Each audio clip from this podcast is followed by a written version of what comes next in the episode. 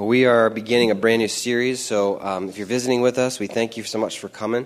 You picked a good time to be here. Um, we, uh, I, am personally really excited for this series because uh, it gets us back into um, the life of Christ and uh, specifically uh, kind of trying to wrap our mind around maybe some of the top 10 things or top 10 stories that may be significant um, for him. And so, um, just so you know, we, we have been uh, in a, these kind of series. This is our third. This started about. Uh, gosh, two years ago, maybe something like that, in a conversation that happened outside of a community group where we had a lot of people just saying, "Man, we don't know a lot about the Bible, and our kids are learning a ton in community in community kids, and that's awesome." Um, but we don't feel like we realize we don't know a whole lot of the stories, and so uh, that led to Woven. If you were here for that series, we did a whole uh, walkthrough of the Old Testament and ten or eleven stories, something like that, and then uh, we walked through the Acts um, and talked about the top ten things of the church age and uh, that was uh, a little more recent. And then this is the last installment in that, and this is called the top 10 ish things of Jesus. And we said 10 ish because we, we, we, think it's going to be 10 weeks. Um, I think it's going to be 10 weeks, uh, but we'll see what God does in it. Um, and the goal this morning has actually changed a little bit from um, where I was originally going to take it. Um, this doesn't normally happen, but uh, this morning, just sitting through the worship and, and the focus of the idea of our identities in Christ. Um, I want to kind of tweak a little bit this morning, and I was going to go one direction, but I want to kind of lean it into this direction. I want to lean it into the direction of this as we talk about the beginning of the story of the life of Christ. I want to lean into the idea that we are serving Jesus Christ, who you're going to hear this morning puts his full weight and full identity in the Father and, and, and is submissive to the Father, is meek because the Father's influence in him, is doing nothing outside of the Father's will. And this is a theological, uh, it's just crazy to think of this theologically, to think that the Godhead, this three in one, submissive to one another, and yet Christ coming in human form, we're going to talk about that today, is humbled and meek and obedient to the Father because of the Father's identity resting on Him. We're going to see that this morning in the baptism. But this morning, if you have your uh, handouts or your guides there, um, we'll be in Luke 2 1 through 7 a little bit. Uh, we'll also be a little bit in the baptism. This morning is looking primarily at the birth and the baptism of Jesus Christ. And the goal this morning and the goal throughout this series is not just to lean into the identity, but if we were to say, if I were to say there's this huge overarching goal of the next 10 weeks, here's what I want out of these next 10 weeks that you would get to know Jesus, that you, that you would know things about him that you didn't normally know or think about, or, or just remember things about Jesus that you already know. Bring those back into remembrance. Here's the other thing I hope that comes out of the series is that you're transformed by watching how he lo- lives his life, that you are not just head knowledge about Jesus, but there is a heart transformation that happens. Maybe for you, you've never really stepped into a full relationship with Jesus Christ. You've talked about it. You've been in community group and you've mentioned it. You know, it's important to know about this guy named Jesus, but you have yet to fully surrender your life over to Jesus Christ. I hope that this series, there's an opportunity for you to do that. And lastly, I pray that uh, over, over this series that we start to live on mission for Christ, that as we see what Jesus does, we would do what Jesus does. Not just head knowledge of Jesus does, but we would do what Jesus says to do. So this morning, that's a lot to wrap into the beginning, but this morning, again, I want to lean in to this identity that he finds in the Father and that we can as well. The birth and the baptism of Jesus will allow us to know and be transformed and live out in meekness and obedience our lives here. Let me just give you what I mean by meekness and obedience just to start off because we're going to end with this as well. Meekness is this meekness is power under control.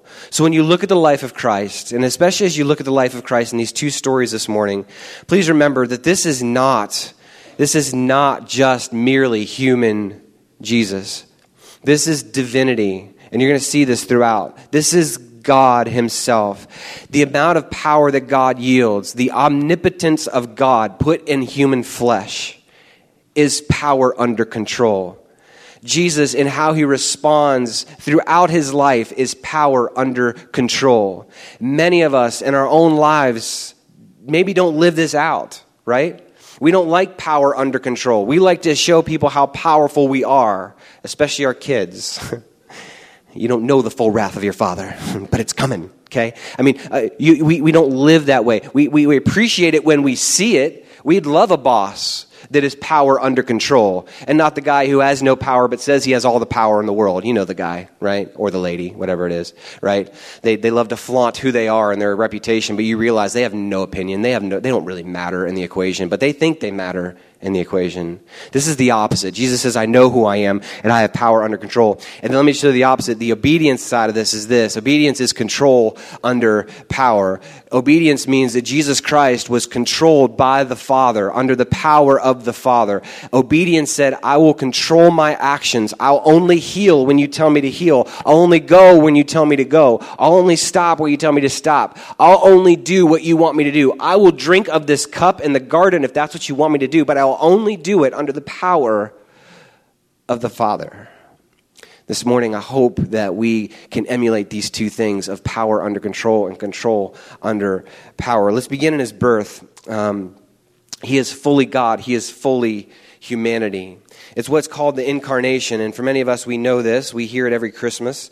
But specifically, the incarnation is a mysterious thing, um, and it is something that in the timing of when it comes was miraculous one because it was god in itself but miraculous in the fact that it was timing. So we've just come off of we've talked about the old testament and we said that there was a series on that well, between the Old Testament, your ending of your Old Testament and the beginning of the New Testament, there was a 400 year silence where God didn't speak, God didn't do anything. The Israelites, the people of God, could hear nothing from him. There was no prophets ever sent in 400 years. They were used to prophets all the time who would come and be the voice of God and tell them what to do. They were used to kings to tell them what to do. But for 400, 400 years of silence, there was nothing. There was no God, there was no voice, there was nothing. And then the voice of God comes in 400 years, and you would think think the voice of God in 400 year gap would come in a very triumphant way, in a very clear way, in a way that everybody could see and say, that's obviously the voice of God. But God doesn't come in that way. God comes in the form of a child, and he comes in the form of what's called the incarnation. The incarnation shows Christ's meekness and humility. It fulfills prophecy, Isaiah 9 6 just being one of them. It's mysterious. It's necessary for salvation. If you look at Hebrews chapter 2, verse 17, if you look at Hebrews as well, where it says there's no uh, forgiveness of sins, where there's not any shedding of blood, uh, this was all part of the plan, the Him to come in human form. And it is not, let me just be clear, the incarnation is not also the beginning of Jesus Christ. Okay? It is not Jesus ultimately got just created that day, although some religions will tell you that. Some will say that he was created on that day. Some will say that he was adopted on that day. And some will say he didn't do anything the day he came into this planet planet because God would never come in human form because God is so much bigger and more holy than us. There is no way he would put himself in that situation.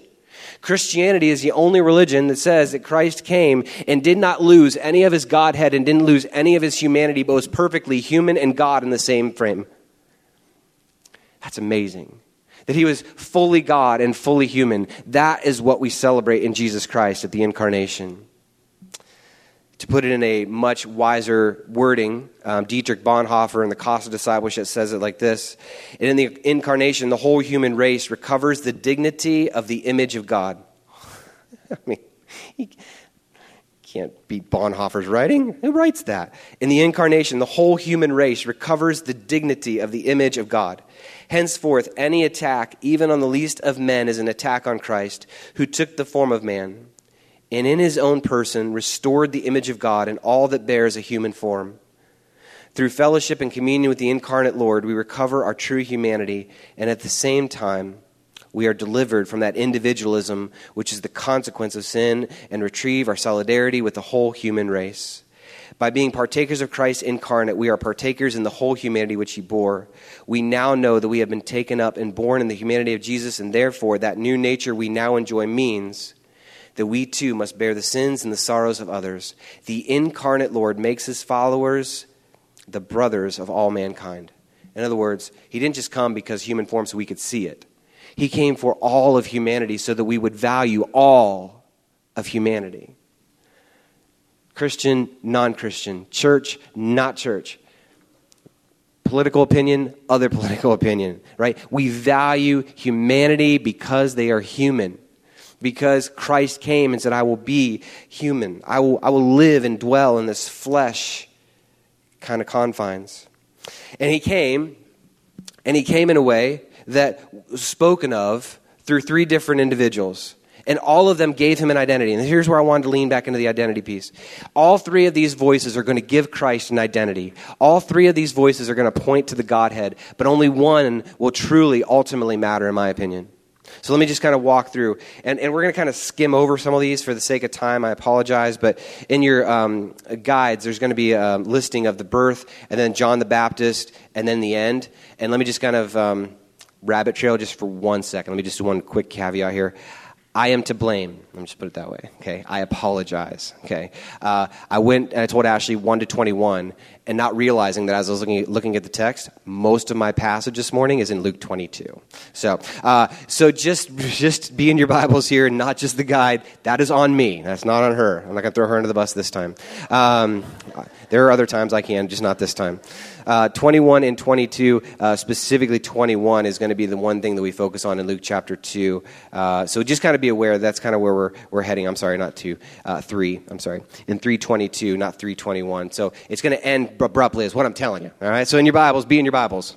Best thing you can hear. Okay, so before we get into that, though, we got to look at the birth and the voices that announce his birth. So there's, there's a couple different voices that announce his birth. First one is Uncle Zachariah.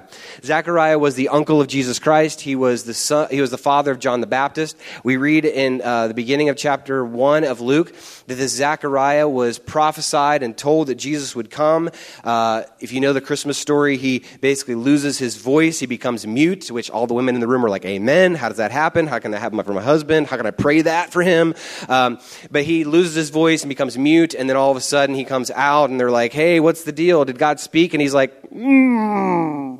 and they're like, "I don't know what that means. Enunciate." Uh, and so he he has this prophecy, and he te- he is told that there is going to be the Son of God coming in a babe in that kind of form. So Zechariah is a human that eventually, once he is freed from being able to speak, he does speak, and he speaks in Zachar- in Luke chapter 1, 68 to 79, in this long poem that he writes in appreciation of what he has seen. It begins with, Blessed be the Lord God of Israel, for he has visited and redeemed his people. And he continues on throughout there. So there's a prophecy of Zechariah. Humanity speaks.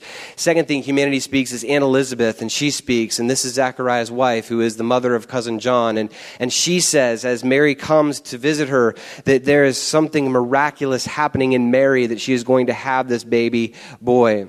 And then in John, John says it in chapter 3, verses 16 to 17. We're going to read that in a little bit. But the, John the Baptist clarifies as well this is no human, this is just no mere human. This is the Son of God. This is the one whose sandals I am unworthy to untie. This is the man, God himself. He is the one who is going to come and, and, and bring deliverance to our people. And then you see Simeon, another voice, or Mary, obviously, with her voice. And she, she writes this poem in the end of chapter, uh, or in the middle of Luke 1 46 to 55. And she says this is called the Song of Praise or the Magnificat. And, and she writes about all that God has told her and, and what Gabriel has told her, and asked her. And then you have Simeon, who is another human being but is at the temple. And Simeon, who was told that you will see the birth of Jesus. You will not die until it happens. And Simeon, finally, Jesus is born and he hears and he says, Now I can go. And, and he's taken. And so Simeon was another voice that was speaking of Jesus Christ, that he is going to be God himself. He's not a mere human being. And then you have Anna, and I love her. There's not much about her in the, in the New Testament, but what you do know is that she was at the temple all the time praying and, and worshiping and, and, and she hears about it and her reaction is beautiful as well in luke chapter 2 verse uh, 38 it says, uh, and there was, or 36 and 38, and there was a prophetess named Anna, the daughter of Phanuel, the daughter of Asher, and she was advanced in years, having lived with her husband seven years from when she was a virgin, and then as a widow until she was 84. So she's been living as a widow for her whole life. She did not depart from the temple, worshiping with fasting and prayer night and day. And coming up at that very hour, she began to give thanks to God and to speak of him to all who were waiting for the redemption of Jerusalem. She saw Jesus and said, That's the redemption of Jerusalem. All of humanity was speaking towards God Himself. This, this baby will be God Himself. And if humans weren't enough, humanity speaks, the angels speak. And so you have the angel speaking in, to the shepherds in chapter 2 of Luke, verses 36 to 38. And then you have Gabriel himself speaking to Zechariah, speaking to Joseph, speaking to Mary in chapter 1. and you see the angels and the and the and the the the, the um, actual heavens are speaking and declaring who God is. So humanity's speaking, the angels are speaking of God. And if that's not enough, then Luke continues into the baptism of Jesus, and here's where we see that God also will speak about who this baby will be. So, see, up until this point, in your Bibles from chapter 1 and chapter 2, even into chapter 3, before you get into the temptation of Jesus. 1, 2, and 3, Luke is trying to show you the humanity of Jesus. He's trying to show you the characters that are involved in the telling of the story, and he will give you far more of the human perspective of who Jesus is. But he will also remind you along the way, it's not just humanity that speaks of the identity of Jesus Christ as God, it is the angels testifying that this is God Himself. And then, if that's not enough, He says, Then I will show you through God Himself. He will speak and He will tell you who God is. So, Luke chapter 3. We, uh, we're, we've heard about John the Baptist earlier in Luke chapter 1. We hear him again in, in, in, in Luke chapter 3. And uh, in Luke chapter 3, if you don't know much about John the Baptist, John the Baptist was preparing the way. Uh, think of the crazy guy on the side of the street with a bullhorn, uh, yelling out judgment and damnation upon all who would come near him. Uh, that guy was the kind of guy you're kind of like, does he really represent us? Um, that would kind of be John. John was wearing these kind of crazy clothes. He ate bugs. It was a whole thing. And he was one who would not mince words about what was truly about to happen. You see this even when uh, the Pharisees come to approach him in verse 7 he said before the crowds that came out to baptize him, he says, You brood of vipers, right? So the Pharisees come out and they're like, What's going on? What's happening? We've heard about this Jesus thing and, and you've been baptizing. And as they come out to meet John, John's the personality who's like, uh, not your kind of, hey, nice to meet you. Glad you're here. Here's your seat in church. We're going to be singing a couple songs. And then after the songs, we're going to have a guy come and talk to you. It's going to be really nice. And then when you go home, we got something to send to you. It's a little gift. You're going to love it on the way out. We, we just love having you here. That's, that was not John. John was like, you're an idiot. You're going to burn. Now get out. I mean, that was John's whole message. Like, you are all going to burn. All of you are going to burn. Like bull, bullhorn. And you're like, like ah. John was all law. This is beautiful. John was all Old Testament law there is, there is, there is judgment coming, and judgment's coming for all you. And then Jesus comes into the scene and models both grace and truth. So let's go to 21 and 22. And here's where we're going to spend the rest of our time 21 and 22. So he's baptizing, and Jesus now comes to John. In verse 21, now when all the people were baptized, and when Jesus had also been baptized and was praying, the heavens were opened and the Holy Spirit descended on him in bodily form like a dove, and a voice from, came from heaven You are my beloved Son, with you I am well pleased. Baptism was meeting the law's requirements. Jesus did it to, to fulfill the Old Testament. Baptism communicated boundaries and the fact that he didn't have to be baptized back up a, second. Baptism was basically, in John's opinion, it was for the remission of sins, but it was done on a regular basis. So the Jews would go to John, they would go to these other prophets, and they'd be cleansed of their sins, but it was an ongoing thing. It wasn't like a one time only baptism and you're good. They'd keep coming back every time they'd sin or, or feel like they needed to confess something, they'd go and be baptized, get baptized, get baptized, get baptized. That's kind of the crowd around them. Jesus comes in and says, I don't need to get baptized. I don't have to be baptized. Uh, I have no sin in me, but to fulfill what the law has required in the Old Testament, I will give you a model of what's supposed to happen. And I will come and I will be baptized. So it communicates what the law required, he's fulfilling. It communicates boundaries and it communicates a dependence because the Father told him to be baptized. I'm going to go and be baptized couple things you need to see in here that again tell you the identity that Jesus is truly the Son of God. First off, the heavens opened. This is, this is crazy. I know that sometimes you're kind of like, I know the heavens opened. And we can read it now, and we're kind of like, yeah, that happened. But how many of us have actually, you know, when you think of the actual practical of that, like not many of us have walked down the street and all of a sudden, like the heavens have opened, right? And there's like this clear sign and visual in front of you, like, oh my word, there it is, like God's real, right? Many of you have asked for it, but it's not ever maybe hopefully, I don't know, maybe not, I don't know, has happened for you. That the heavens were actually opened. This is rare even in the Bible. This is rare in the New Testament. This is the heavens opening was clear language to the people that God was moving. In 400 years of silence, God is now on the move. God is fulfilling things that he was not going to fulfill earlier, and now he is here. It is fulfilling the prophecy of Isaiah 61 1 that he says, I will open up the heavens. When they are opened in the New Testament, there is access into the realm of God. Let me give you a couple examples in the New Testament alone of when the uh, uh heavens opened and the significance of what's happening right here. John 1 51, angels descending and ascending on the Son of Man. That was heavens opened. Acts 7 56, see Jesus is at the right hand of God.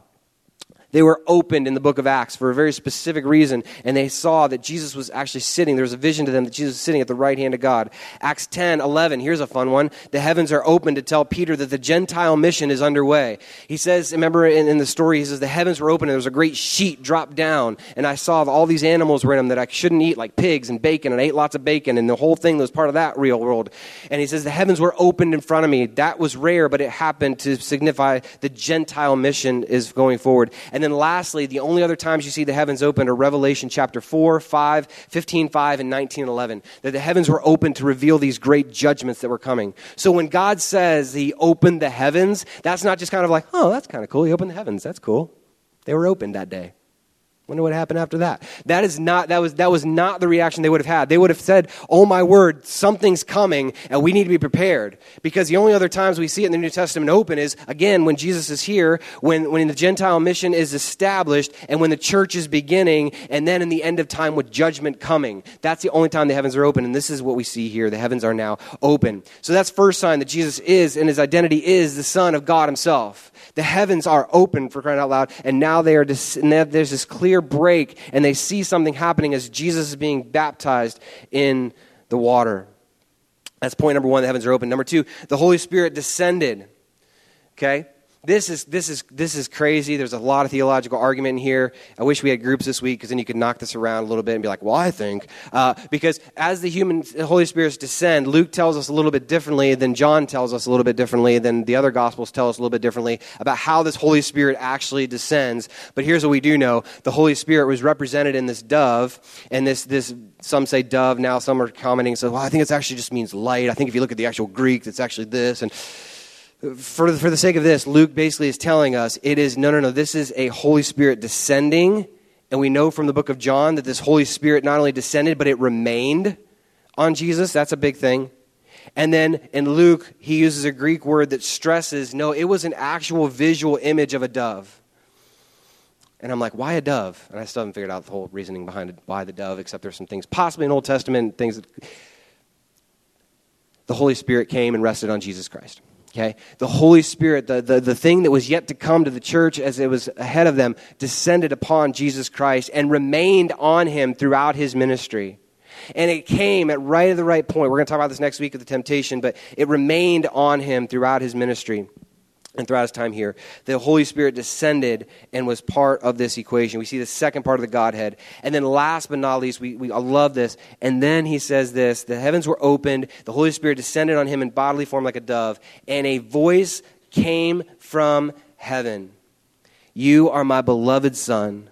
With you I am well pleased. The Godhead, three in one, all seen heard, experienced in one moment. If there was one moment to experience on this planet, that would be my moment. To see the Godhead all in one place. And, and here's the thing the Godhead was all in one place and it didn't consume everything around them. The Godhead was all in one place and everybody still lived. That's a rare thing. I think we sometimes get this bad impression of Jesus and God, and we think, Jesus is my boy. We're friends. We hang out all the time. Me and you, Jesus. Yay! Right? That's great. I'm sure you're there. That's fine. That's a great starting point. But you have to realize that God Himself is holy and pure and set apart from us. And the fact that anybody was left standing in the middle of this Jordan River was a grace of God Himself. That all three persons of the Trinity could be experienced right here and right now would have been an amazing moment. And all of it highlighted by the last part of verse 22 For you are my beloved Son, with you I am well pleased. Just like the heavens open. Do you know how many times that God actually speaks from heaven in the, in the New Testament alone? In the New Testament, God speaks from the heavens three times. That's it. here, the transfiguration, and in the garden. And that's it.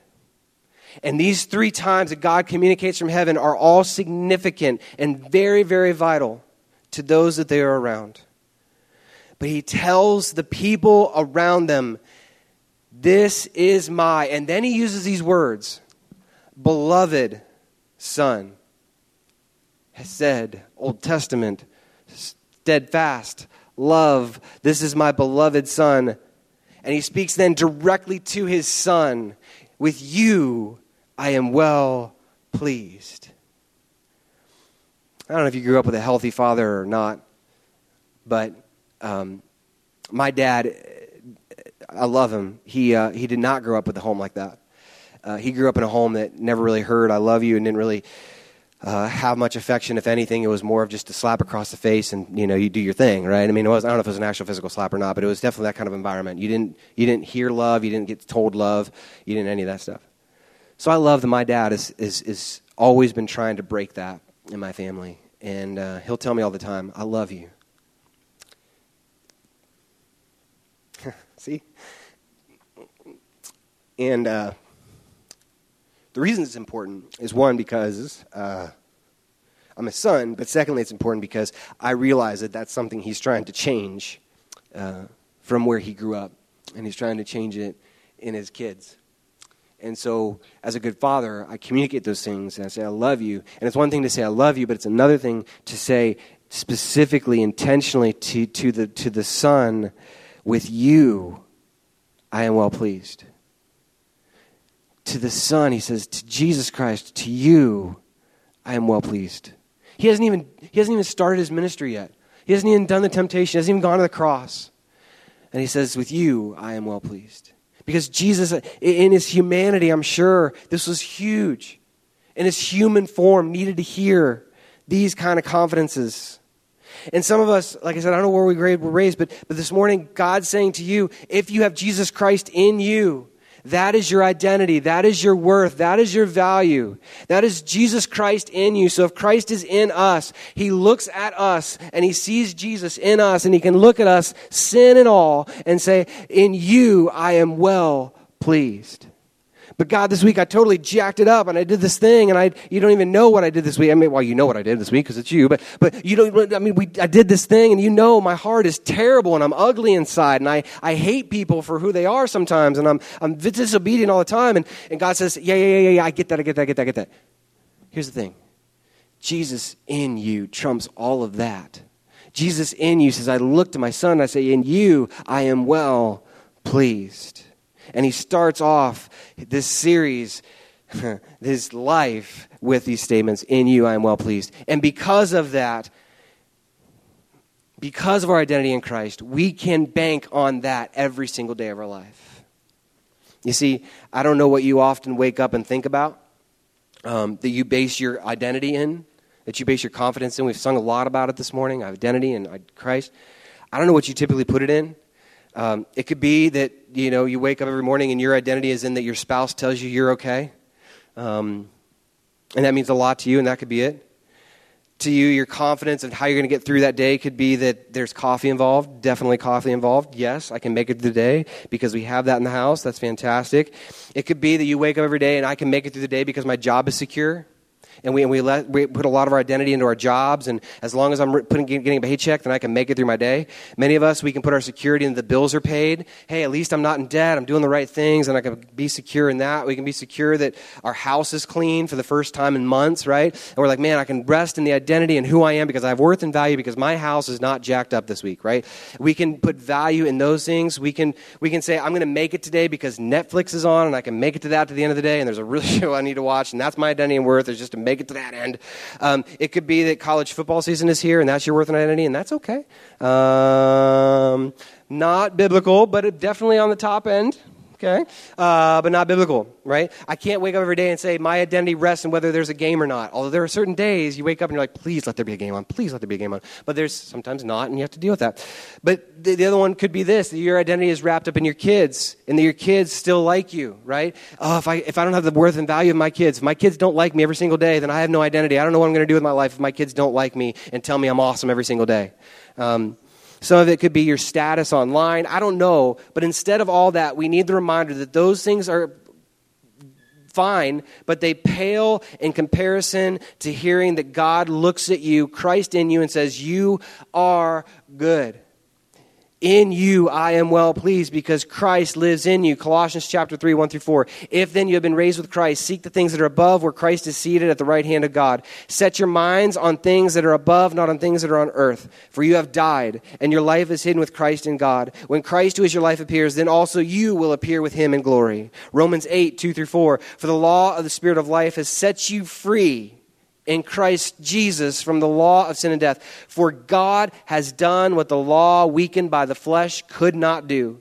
By sending his own Son in the likeness of sinful flesh and for sin, he condemned sin in the flesh, in order that the righteous requirements of the law might be fulfilled in us, who walk not according to the flesh, but according to the Spirit. We walk in Jesus. Romans 8, 9, and 10. You, however, are not in the flesh, but in the Spirit. If, in fact, the Spirit of God dwells in you, Anyone who does not have the Spirit of Christ does not belong to him. But if Christ is in you, this is huge. But if Christ is in you, although the body is dead and because of sin, the Spirit is alive because of righteousness.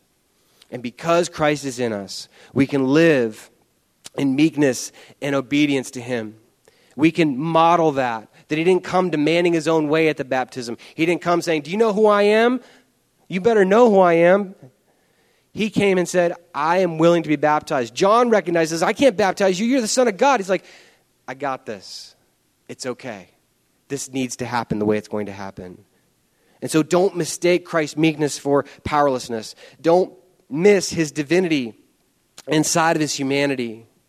Meekness is the value and the virtue you see in the baby born, stall, no name, no reputation. I mean, Jesus, think of this. He's given the name Jesus. I mean, we're kind of like, yeah, it's Jesus. His last name's Christ. I get that. No, it's not true. It's Jesus, the Messiah, okay? And Jesus was actually just a very common name back then. It would be kind of like Joe, you know? It's like, it was just kind of like, that's it? That's the Son of God's name? You named him John Smith? That's weird. Like, how would why would you do that? You named him Jesus because it was common. It wasn't this big thing. And yet, here he is coming in in humanity with all his divinity and yet obedient to the Father every single step of the way. This morning, I don't know what meekness and obedience look for you, but here's the two questions I have for you, and then I'm going to read passages we close. Two things. One, don't mistake his humanity. Uh, it's not a mistake. Don't separate his humanity from his divinity.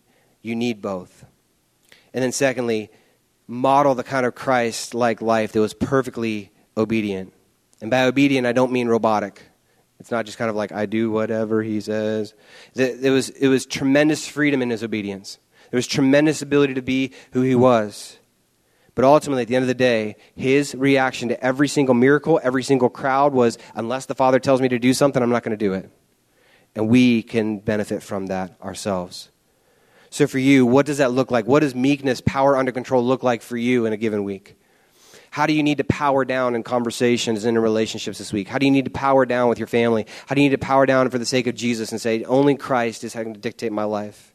It could be obedience and control under power. What does that control look like for you? How are you going to become obedient this week to Jesus and not to your own desires and flesh and wants and cravings?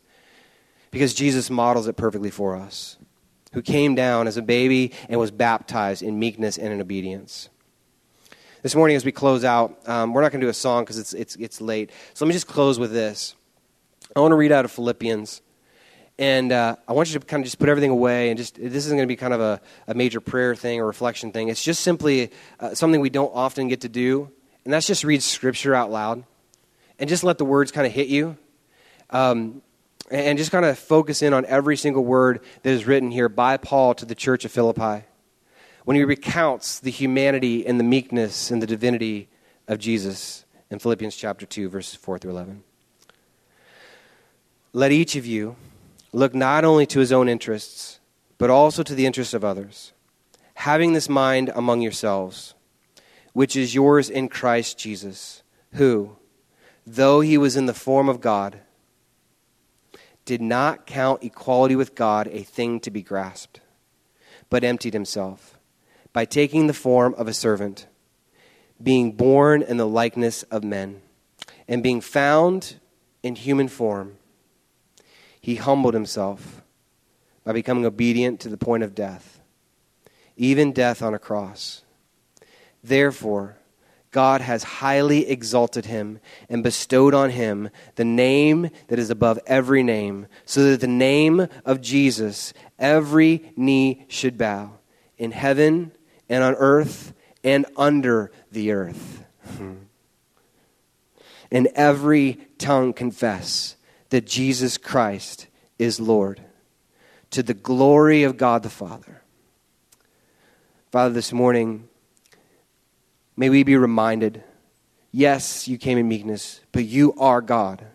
As we work through this series and find out more about who you are and your humanity and how you walk this earth, I pray that we would never miss the divinity I pray that we would never miss that at your name, every knee bows in heaven and on earth and under the earth. That demons shudder at your name. Humanity should shudder at your name. That the heavens rejoice and shudder at the same time at your name because of your power and that every tongue eventually will confess that you are Lord to the glory of God the Father. Even in his prayer, even in the statement, God, Paul is reminding us that all of your works were to point us to the Father. All of your works so that the Father would be glorified. I prayed this morning for us as Community Bible Church that everything we do, every word we speak, every conversation we have this week would be challenged and would be put under the obedience of Jesus Christ.